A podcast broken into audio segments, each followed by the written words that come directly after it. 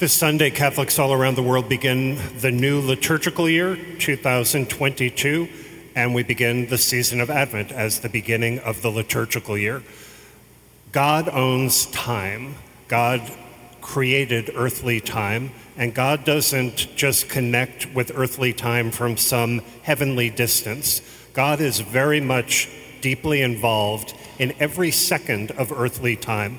The most powerful reality of that is what we're about to celebrate. In a few minutes, through the power of the Holy Spirit, God is going to transform that bread and that wine into the real presence of Jesus Christ.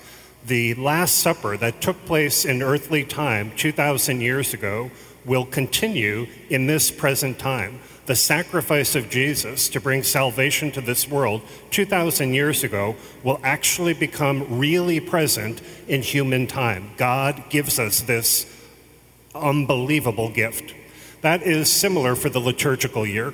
People have experienced over time that this isn't just a human invention, it's a revelation by God cooperating with human beings, with whom human beings have, have cooperated.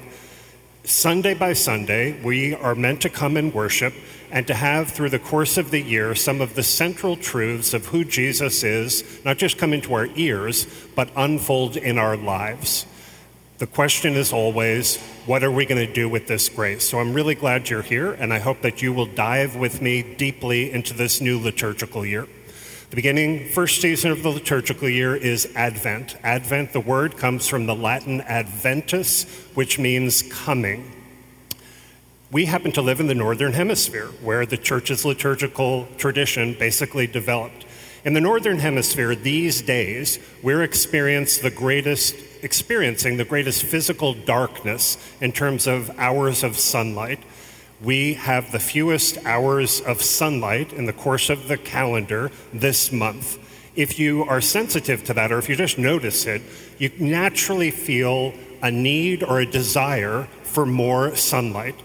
If you have a basic brain, you know very well from experience that toward the end of this month, after the winter solstice, there is going to be an increase in sunlight in our lives. All of this is because God orders things this way. Advent is really very, very similar, which is, I'm sure, why Advent is during this season. Experience has shown that in the end of this month, when we begin the Christmas season of grace, Jesus, for real, is going to come to this planet in a new way to offer to be reborn in us. Yes, Jesus was born 2,000 years ago. Yes, about 2,000 years ago, he brought definitively salvation to this world. And yet, this world still has a lot of darkness. We have largely not accepted the salvation that Jesus offers as a human race. All of us are sinful. All of us are limited. I've got plenty of darkness in my life, and we clearly do as a church. This is real and it's unfortunate. I and we, we and I, have a real need for the Son of God, S O N, for Jesus Christ to be reborn in us. Guaranteed, as absolutely guaranteed as the winter solstice during the Christmas season of grace. So, Christmas in our faith tradition, it's not just one day, it's a two plus week season of grace. Jesus will offer to be reborn in anybody who's open to that. How will that unfold? No one has a clue. When will that unfold? No one has a clue. It's not like during the Christmas season, I expect that one day I'm going to wake up and bang, I feel Jesus has been reborn in me. But I can tell you, and many of you can tell others from experience, that if we open ourselves to this grace, it will unfold. And so Advent is purely the season to prepare for the coming of that grace. We'll do that Sunday by Sunday hearing scripture passages that get right into people's preparing for various comings of Jesus. Toward the end of the season of Advent, we'll enter into the experience of the people who prepared for the actual birth of Christ. There was a hint of that in the first reading we heard from Jeremiah. The next two Sundays, we'll hear from John the Baptist as he prepares people for the coming of the adult Jesus into their lives.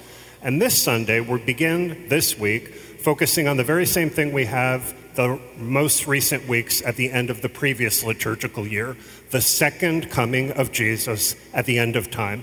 So, all of us, if we've been engaged, which I think most of us have in recent weeks, we should be really ready to do this. The gospel passage we just heard is Luke 21.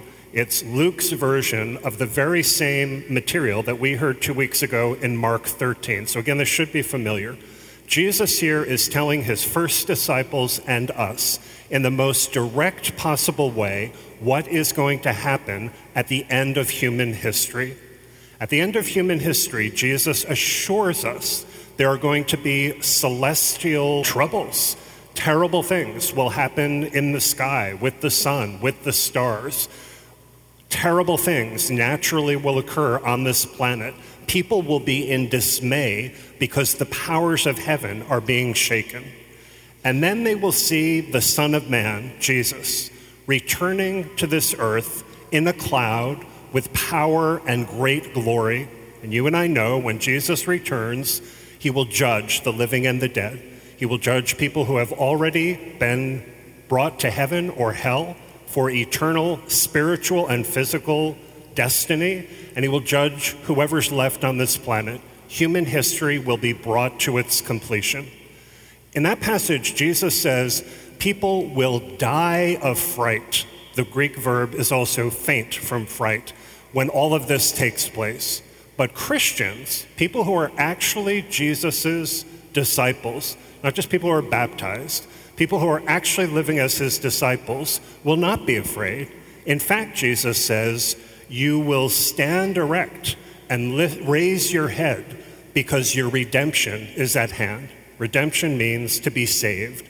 Jesus, who has saved us from everything that separates us from God, Jesus, who has saved us already from death, from eternal death, our Redeemer, our redemption, a person, is at hand. With me, with me? Or shall I begin this all over again? With me?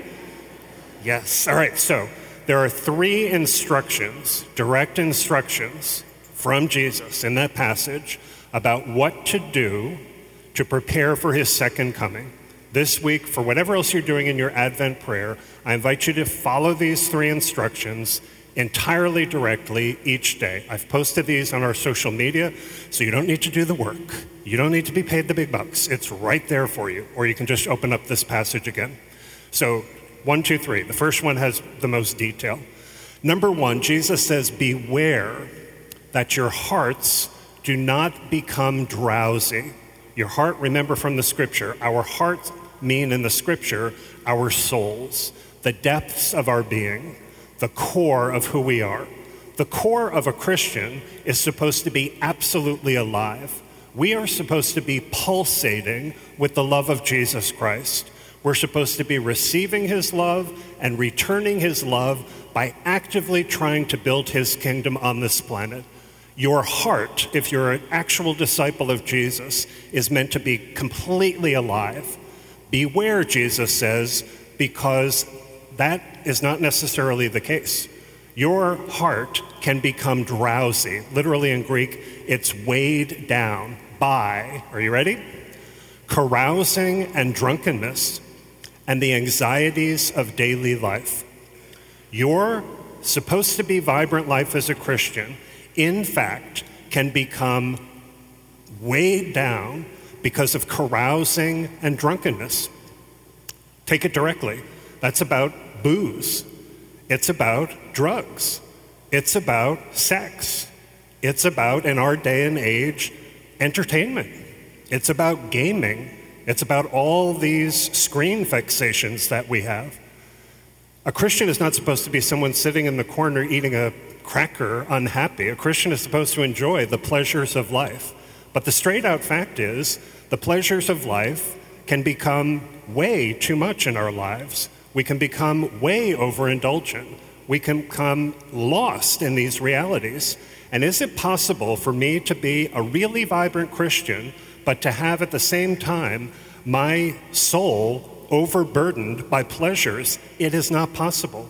I'm not the eternal judge, but if the eternal judge returns today, is he going to find a lot of us wasted? Is he going to find a lot of us unable to lift ourselves out of our chairs, our steel enforced American chairs? Is he going to find a lot of us so busy with screens that we wouldn't even know to look up? Is he going to find a lot of us in our parents' basements so fixated on these consoles that we don't even know where the stairs are anymore to get out of the basement? Yes, I think he is.